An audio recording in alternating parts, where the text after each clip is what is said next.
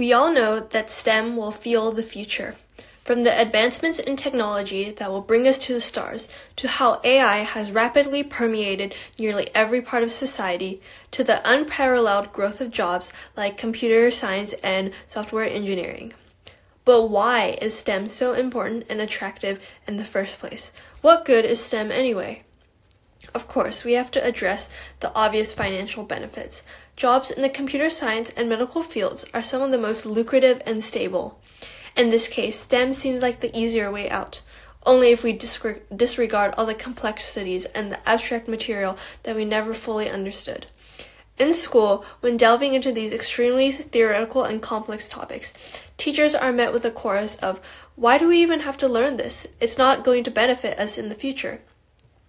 It seems like STEM, like many other concepts, has been split into two dichotomies useful and useless. And today, usefulness is determined by how much profit a field can generate. I mean, why would I choose to pursue a field like theoretical physics that's full of dejections and dead ends instead of something more practical and lucrative like engineering? It's true that for most, learning things like imaginary numbers and infinite series is just another inevitable obstacle on the road to passing a required class. Even for the future STEM majors, it can be hard seeing the value of topics so abstract. But STEM isn't important because of what it teaches us, it's important because of how it teaches us.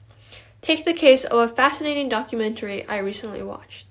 Around five months ago, the YouTube channel Veritasium made a video on fast Fourier transforms, a complex mathematical algorithm, algorithm that processes audio and visual signals, digital images, and communication systems.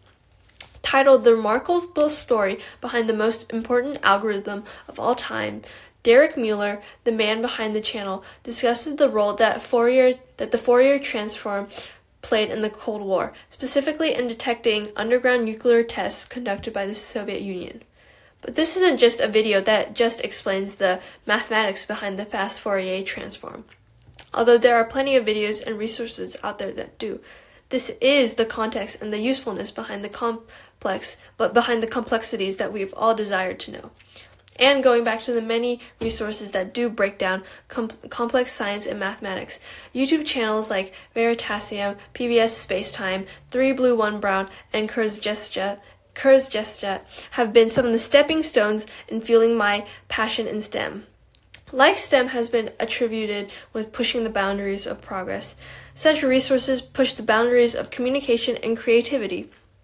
Such complex ideas may not seem so complex when transformed into graphics, metaphors, stories, and analogies.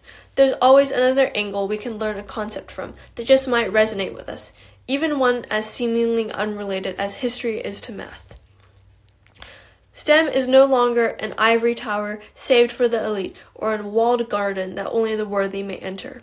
So why not reap its beauties and its benefits?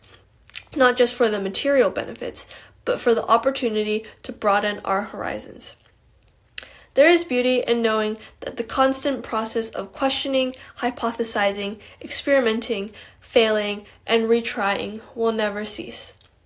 And we've known these processes since we were children. There's an excitement in pursuing the whys and the hows that mark the curiosity of both young children and fervent scientists.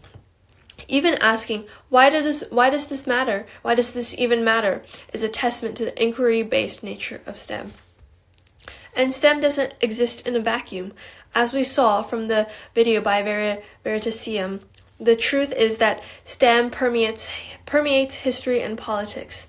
As seen in the case of the Fourier transform, STEM can be a vehicle for spreading social change, a force so powerful that societies and leaders can simultaneously promote or censor its teachings. We don't have to see the complex equations in physical action to know that they're affecting us.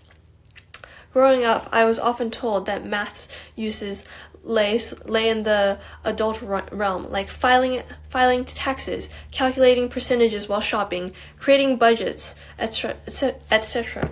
Of course, these are all still relevant, but it seems like these tasks have become much more tri- trivial nowadays.